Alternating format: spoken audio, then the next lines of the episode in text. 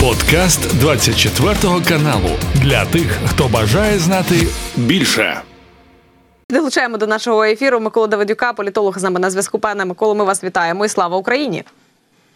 Привіт, героям слава і смерть тим клятим ворогам. А Я знала, що пані Мик... пану Миколі сподобається цей фрагмент про мамкіних революціонерів, які в житті в своєму жодну революцію не провели, але точно знають, коли і як її треба проводити. Ні, так в них же Путін. Але мене дуже їм не дуже цікаво виглядає Соловйов. Типу, чому він? Типу, що з ним сталося? Це типу якийсь невдалий клон походу в його студії. Типу, сидить через те, що студія Соловйова. Я просто не так часто дивлюсь ці штуки, і це прям дуже повеселило. А на рахунок Вірменії з вами повністю погоджуюсь через те, що. Е, країна, яка останній раз бачила революцію 100 років тому, буде розказувати, що Вірменія робить, а на рахунок того, кого це ж якраз Росія.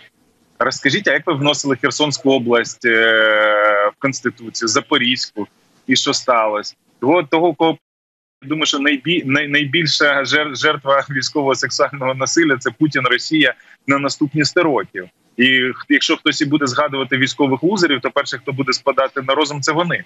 Я впевнена, що не відкрию ні для кого секрету, якщо скажу, що війна триває, і наші воїни вони повинні і мають бути забезпечені усім необхідним на фронті. Спочатку повномасштабного вторгнення команда території твоєї техніки активно допомагає Збройним силам України. Проте разом ми можемо більше. Наразі їх мета 50 ударних дронів. Долучитись до цього збору дуже просто. У роздрібних точках і в інтернет-магазині TTT.ua можна зустріти товари з особливою позначкою зображенням шеврону першої президентської бригади оперативного призначення імені гетьмана Петра Дорошенка, гвардії наступу Буревій. 200 гривень з кожної вашої покупки такого товару йде на закупівлю ударних дронів. І нехай буревій перетворить окупантів на гній. Збір триватиме увесь вересень. Тож давайте наближати перемогу разом. А Вірменія насправді я я, я бачу, що це може потім виявитися дуже велика велика угода, причому антиросійська, де знищені повністю російські інтереси в регіоні. А обидві країни будуть розвиватися і ставати все більш прозахідними.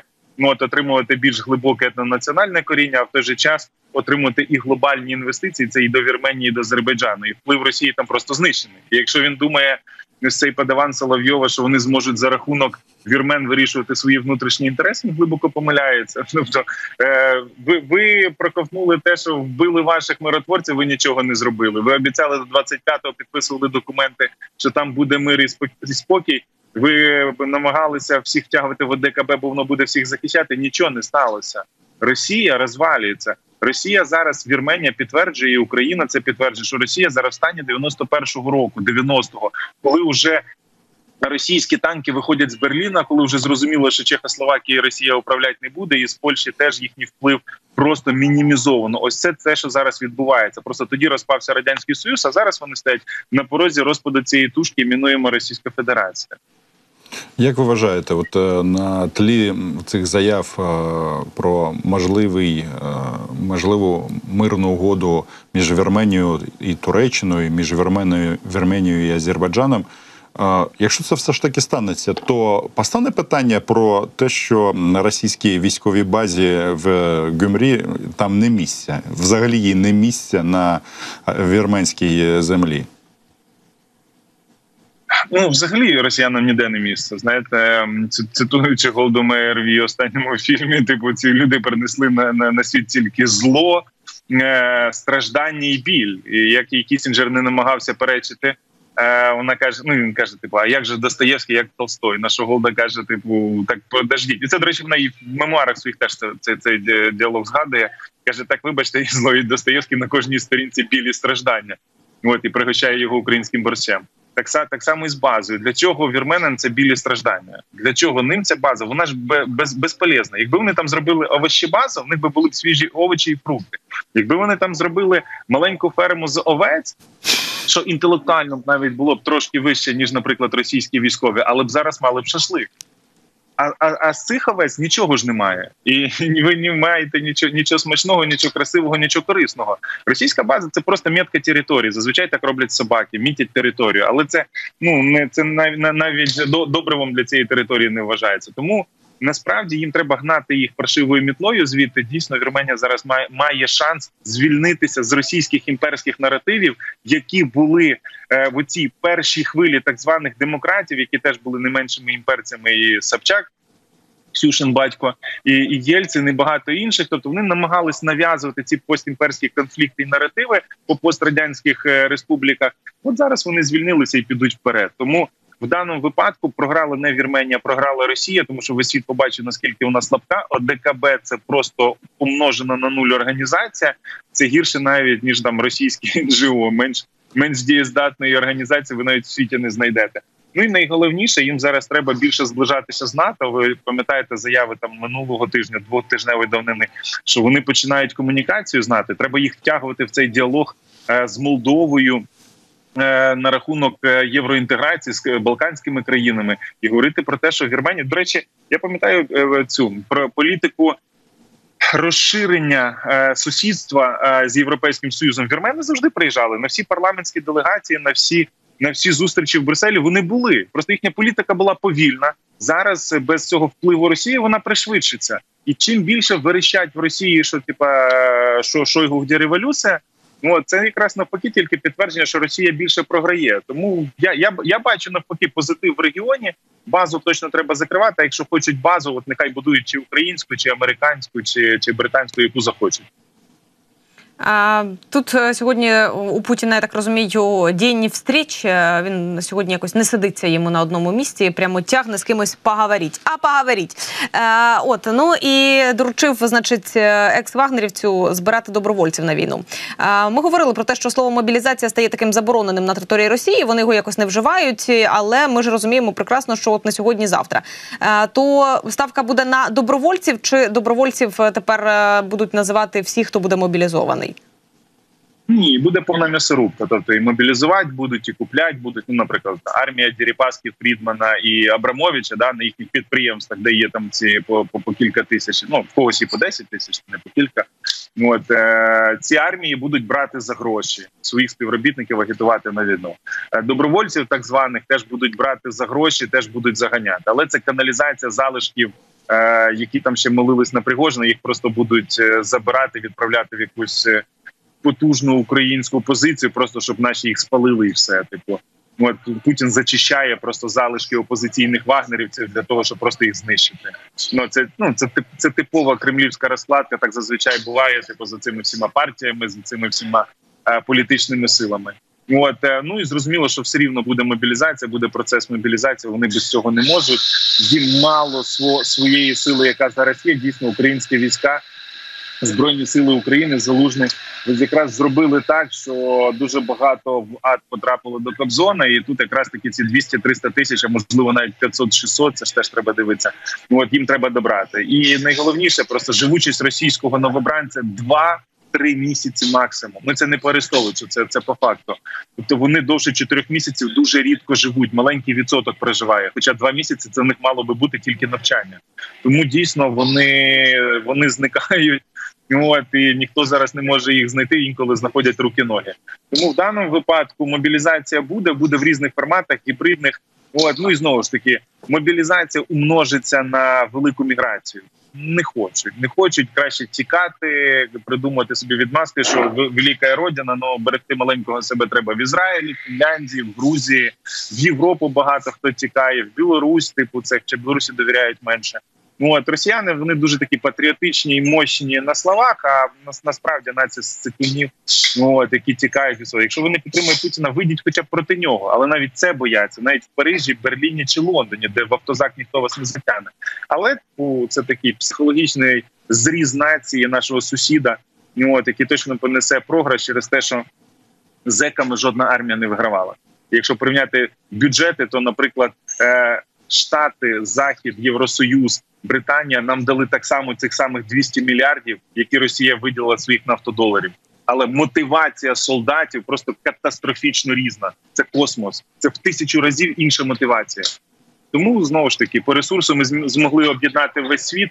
От а людьми якістю людей вони точно нас не переграють. Можливо, кількістю, але всі свої 140 мільйонів він теж вивести не може. Слухайте, ну звичайно, співати пісеньку Я узкий, я узкий, я йду до кінця. Десь в Тбілісі набагато приємніше, ніж е, в Москві, бо можна потрапити дійсно до війська. Але от е, коли ви говорите про те, що ми мобілізували ресурси ну, величезної кількості держав цього світу, самих потужних е, економік цього світу.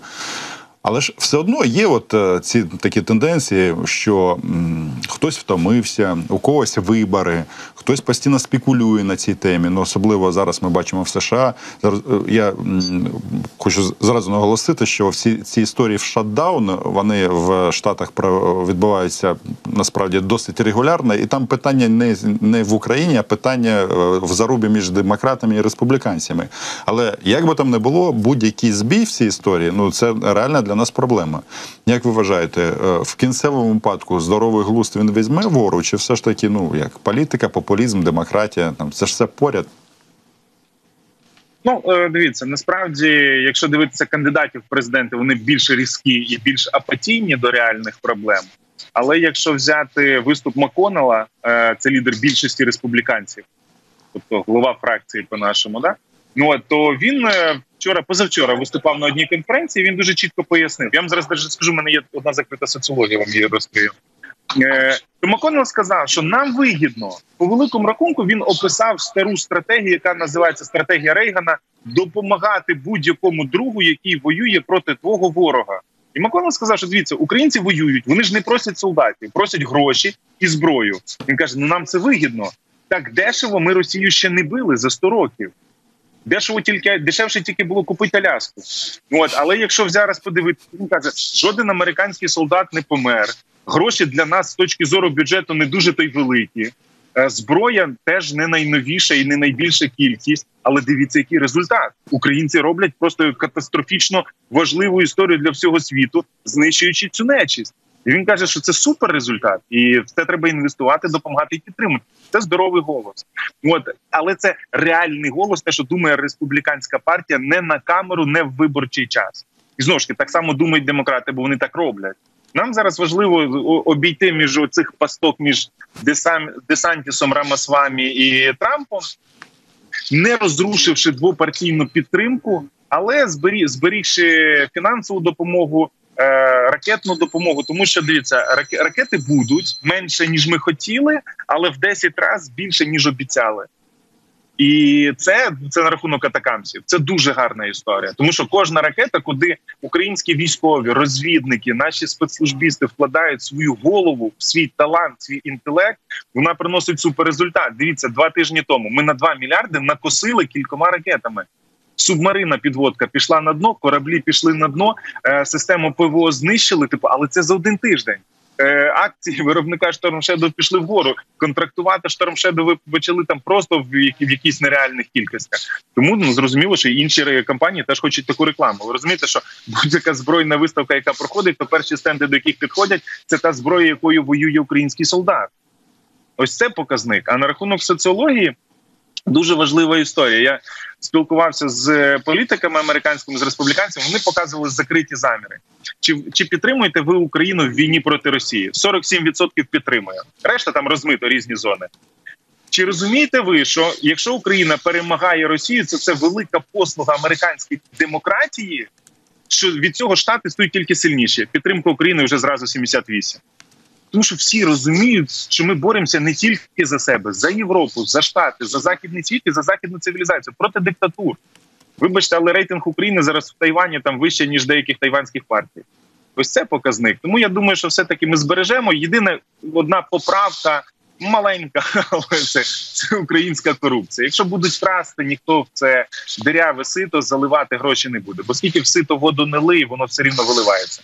Єдина пересторога це не республіканці, не демократи. Єдина пересторога це наша корупція. Будемо красти, нічого не дадуть. Повірте, були країни-партнери і в Штатів, і в Європі, яких залишали на півдорозі. Афганістан. Корупція. Просто коли крадуть і розуміють, що партнер, який просить допомогти своїй країні врятувати країну, а потім він набиває свої кишені, і ви бачите, що гроші, які зайшли в країну, так само вийшли на офшори. Ну, типу, таким ніхто не допомагає. Тому ось цей лист, який штати розіслали, це важлива історія. От і до неї треба прислухатися, не з нею торгувати. Але, типу, якщо говори, говорити про перестороги, то їх в штатах не так багато. Це все вирішуємо в чесному, нормальному професійному діалозі. А, Бачиш, хто про що, а я таки повертаюся до спіччя Путіна. А, Я от зараз знаєш про що подумала? Я подумала про те, що м, по факту. В Росії, в країні, яка знаходиться в ООН, яка дуже хоче повернутися назад в Радбез ООН з прав людини, узаконена смертна казні.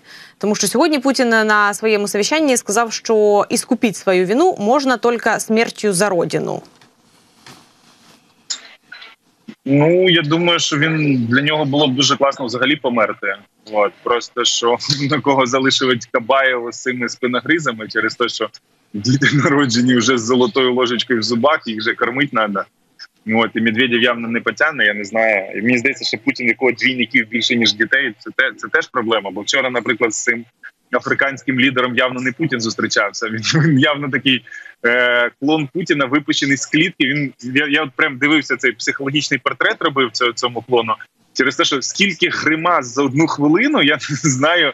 Ну здорова людина не робить. Він там посміхався, блимав йому очима, махав вухами, показував, як одівати мікрофон 10 разів. Ну тобто, там диктатор вбивця себе так не веде. Типу там суровий важкий металічний погляд. От, а а цей прям підпригував. Він такий радий був вперше побачити за довгий час якусь живу людину. Типу його його здачі з клітки привезли і посадили. І, і він так радів, хоч хоч з кимось поговорити можна. Ну от навіть на камеру, тобто йому це приносило прям задоволення, тому ця кількість гримас вона просто там смішила, вражала. І от, ну і точно демонструвала, що це не Путін. Тобто Путін явно десь сидить в розпачі в бункері на черговому карантині і боїться прильоту українського дрона. Ну от, і при тому, що він розуміє, що українці вже цих дронів стільки наробили, які хочеш, і водні, і на тисячу кілометрів, і багато інших, і, і він цього дійсно боїться. І він боїться, що українці можуть взяти зробити до цього дрона.